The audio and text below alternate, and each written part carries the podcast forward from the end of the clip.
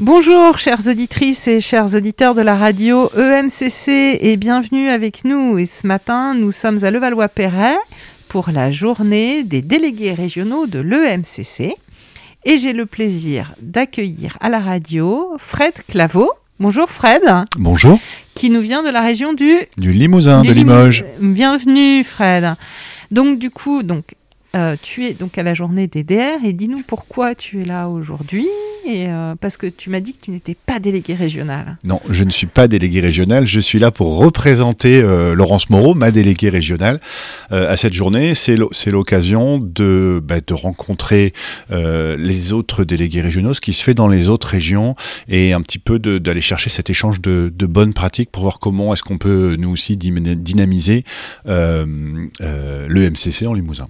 D'accord. Et qu'est-ce qu'il faudrait donc pour dynamiser le MCC en Limousin? De quoi vous avez besoin dans cette région pour euh, dynamiser notre belle fédération Alors je pense qu'on a besoin de communiquer sur deux, deux points importants. La première, c'est auprès des coachs qui ne font pas partie de la fédération encore, euh, pour leur expliquer quel est l'intérêt qu'ils ont à en faire partie, tant dans le terme de contribution, donc de choses qu'ils peuvent apporter que de choses qu'ils peuvent retirer.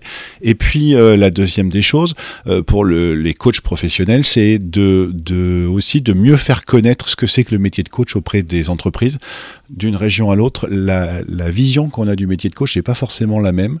Et, euh, et c'est vrai que moi j'ai l'impression qu'en Limousin, les entreprises font pas forcément beaucoup appel aux coachs et donc on a besoin de faire œuvre de pédagogie pour euh, leur faire comprendre quel est leur intérêt et pas juste on n'est pas là pour vendre des prestations de coaching parce qu'on en a besoin pour vivre, mais parce que les prestations qu'on leur apporte leur permettent véritablement à eux aussi de se développer et de passer à des paliers euh, supérieurs. Et donc de montrer tout l'intérêt du coaching en fait. Exactement. exactement. Et euh, toi, donc, tu es euh, engagé auprès de, de, la région depuis quand en tant que bénévole? Je suis arrivé à l'EMCC euh, à l'été 2020 et euh, Laurence Moreau est venue me demander de prendre la responsabilité du pôle événementiel et entreprise au mois de novembre ou décembre 2021, euh, là, il y a, il y a quelques mois. Ah ouais, donc c'est tout neuf C'est tout neuf. C'est tout neuf. Et donc tu me dis pôle événementiel et entreprise, donc du coup faire connaître auprès des entreprises. Exactement. Exactement. Donc quelles sont les actions un petit peu que tu prévois, puisque tu viens tout juste d'arriver, donc c'est, euh, je pense que tu as, as, des projets en cours. Alors la première action que, que je lui ai proposée, c'est de travailler en partenariat avec, euh, avec une organisation déjà en place et, très présente en Limousin qui est la, la, CPME, qui est un syndicat patronal, qui a accès à ces entreprises-là. Moi j'ai des liens avec la CPME et euh, de, de, pouvoir organiser justement euh, des premières manifestations, une première journée pour expliquer ce que c'est. Alors c'est en discussion, c'est en train de s'organiser, quelle forme ça va prendre, euh, peut-être des flash coaching, peut-être euh, autre chose. On est en train d'un petit peu voir qu'est-ce qu'on peut apporter et ma présence sur cette journée aussi, moi je suis venu avec cet objectif euh, pour le coup plus pour mon pôle que, que pour la délégation, enfin c'est les deux, mmh. mais d'aller voir quelles pratiques, qu'est-ce qui s'est déjà fait ailleurs, quelles sont les expériences qui ont été menées dans d'autres régions, qui ont porté leurs fruits pour pouvoir bah, pas réinventer la roue et, et, partir sur des choses dont on sait qu'elles fonctionnent. Oui, puis c'est pour ça aussi un peu qu'on a une fédération, c'est pour euh, aussi pour échanger. C'est tout. C'est euh, pour moi un des principaux intérêts d'une fédération. D'accord.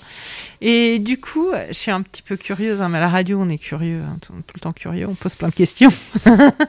Qu'est-ce qui, toi, t'a amené au coaching? Qu'est-ce qui m'a amené au coaching Oula, sans rentrer euh, dans une euh, ancienne euh, introspection et, et, et, psychothérapie que j'ai fait il y a 15 ans. Euh, moi, je viens du monde de l'informatique. J'ai eu, euh, j'ai été salarié, j'ai eu des sociétés en informatique et puis un, un, ce qu'on appelle banalement un accident de, de vie, un divorce m'a amené à repenser les choses un peu différemment, à me remettre beaucoup en question. Ça a été assez douloureux à l'époque. Et puis, ce qui est ressorti de, de cet accompagnement, c'est que j'avais à mon tour besoin d'accompagnement les gens différemment, c'est-à-dire autrement qu'en faisant de la formation à l'utilisation des ordinateurs. Et puis en regardant quelles sont les offres euh, ou les, les, les, options qui s'ouvrait à moi. Euh, j'ai rencontré un quelqu'un que je n'avais pas vu depuis longtemps et qui était hypnothérapeute. Euh, et j'ai commencé à me poser la question. Je me suis formé à l'hypnose. J'ai fait deux ans euh, de ce métier-là, j'allais dire avec un cabinet, mais j'étais pas pleinement épanoui. En tout cas, les gens qui venaient me voir, les clients que j'avais, c'était pas forcément ce que j'avais envie de faire. Et j'ai pris conscience on m'a expliqué que euh, j'avais plus une démarche de coach en fait. Et quand j'ai vraiment découvert ce que c'était le coaching, euh, j'ai pu commencer à utiliser les outils d'hypnose et de PNL que j'avais appris à l'époque. Euh, en coaching et puis je suis allé me former sur des pratiques et des processus véritablement de coaching. Donc je te parle de ça, c'était en 2013.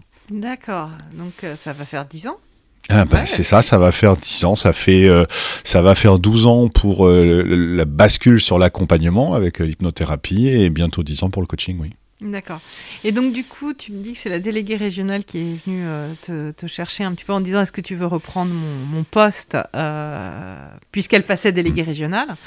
Euh, et euh, qu'est-ce qui t'a convaincu? Qu'est-ce qui t'a fait venir? Qu'est-ce qui t'a donné l'envie? La mission qu'elle m'a proposée. La mission? Complètement. En fait, elle, euh, on se connaissait déjà un peu, on avait déjà échangé, on et et ce, le- ce, ce rôle un peu de lobbying en fait, de, de promoteur euh, de du métier, euh, c'est quelque chose qui oui, qui me fait vibrer. Et quand j'en parle, il y a toujours des choses à faire et euh, ben, évidemment, moi j'en bénéficie. Mais ce qui m'intéresse aussi, c'est que les, autres en bénéficient et que, tu sais, on, dit souvent, euh, seul on va plus vite, ensemble on va plus loin. Je ne suis pas sûr que seul on aille véritablement plus vite. Tout à fait.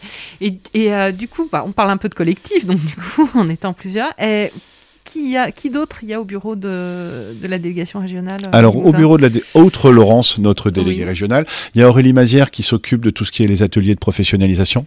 Euh, il, y a, il y a Virginie Ringval qui est notre ancienne déléguée régionale qui s'occupe des accréditations. Euh, et euh, sur les autres postes, il y en a certains qui sont encore en, a- en appel à candidature, c'est-à-dire qu'il n'y a pas eu de, de renouvellement. D'accord. La communication notamment, et il y en a un autre qui m'échappe, je ne m'en rappelle plus. D'accord. Et pour combien d'adhérents, Limousin On est 20, donc euh, alors ça, il y a eu quelques départs, euh, mais qui ont été compensés par des arrivées, donc l'effectif est à peu près stable par rapport à l'ancienne, euh, à l'année dernière, à l'ancienne équipe. Euh, voilà, qui sont pas forcément des gens qui ont quitté le MCC parce qu'ils ont quitté l'organisation, c'est aussi des gens qui ont, qui ont changé de métier, qui, qui ne font plus de coaching et qui, qui n'ont plus de raison d'être là. D'accord, bah oui. Puis je pense que la crise Covid aussi a rebattu un peu les cartes. Je, c'est possible, oui. Alors, je ne sais pas en fait dans quel sens, si, si je prends mon cas personnel, euh, ce que le Covid a apporté, c'est euh, la démocratisation de la visio et le fait qu'on peut faire nos métiers en visio qui n'était pas forcément quelque chose d'acquis, mais même pour moi, c'est-à-dire que moi en tant que coach, euh, j'avais le sentiment que l'accompagnement était de moins bonne qualité si j'avais pas la personne en face de moi dans la même pièce.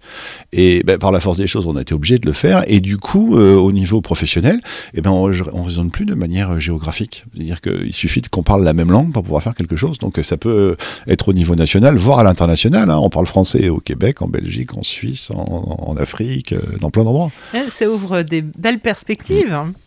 Oui, ouais, je, je trouve. Je pense que le. euh, c'est dans la démarche du coach d'être un peu optimiste et d'aller chercher vraiment le. le, le c'est pas forcément le bon côté des choses, mais qu'est-ce qu'on peut faire, qu'est-ce qu'on peut ressortir de ce qui nous arrive, du défi qui nous arrive. Et, là, pour le coup, euh, je pense que passer la vraie difficulté au moment où on l'affronte, le Covid, est une vraie opportunité pour l'après de penser le métier différemment et de le voir de façon beaucoup plus ouverte et beaucoup plus large. D'accord. Bah écoute, merci beaucoup. Je pense qu'on va s'arrêter sur ces, euh, cette belle note d'optimisme. Merci. voilà, merci Fred. Je te souhaite une excellente journée euh, avec euh, bah, les autres DR et euh, vous avez l'air de, de bien phosphorer tous ensemble. Oui, ça, il fait chaud dans la pièce en bas. Il y a beaucoup d'énergie. Je vois ça. Bonne journée. Merci beaucoup. Au revoir.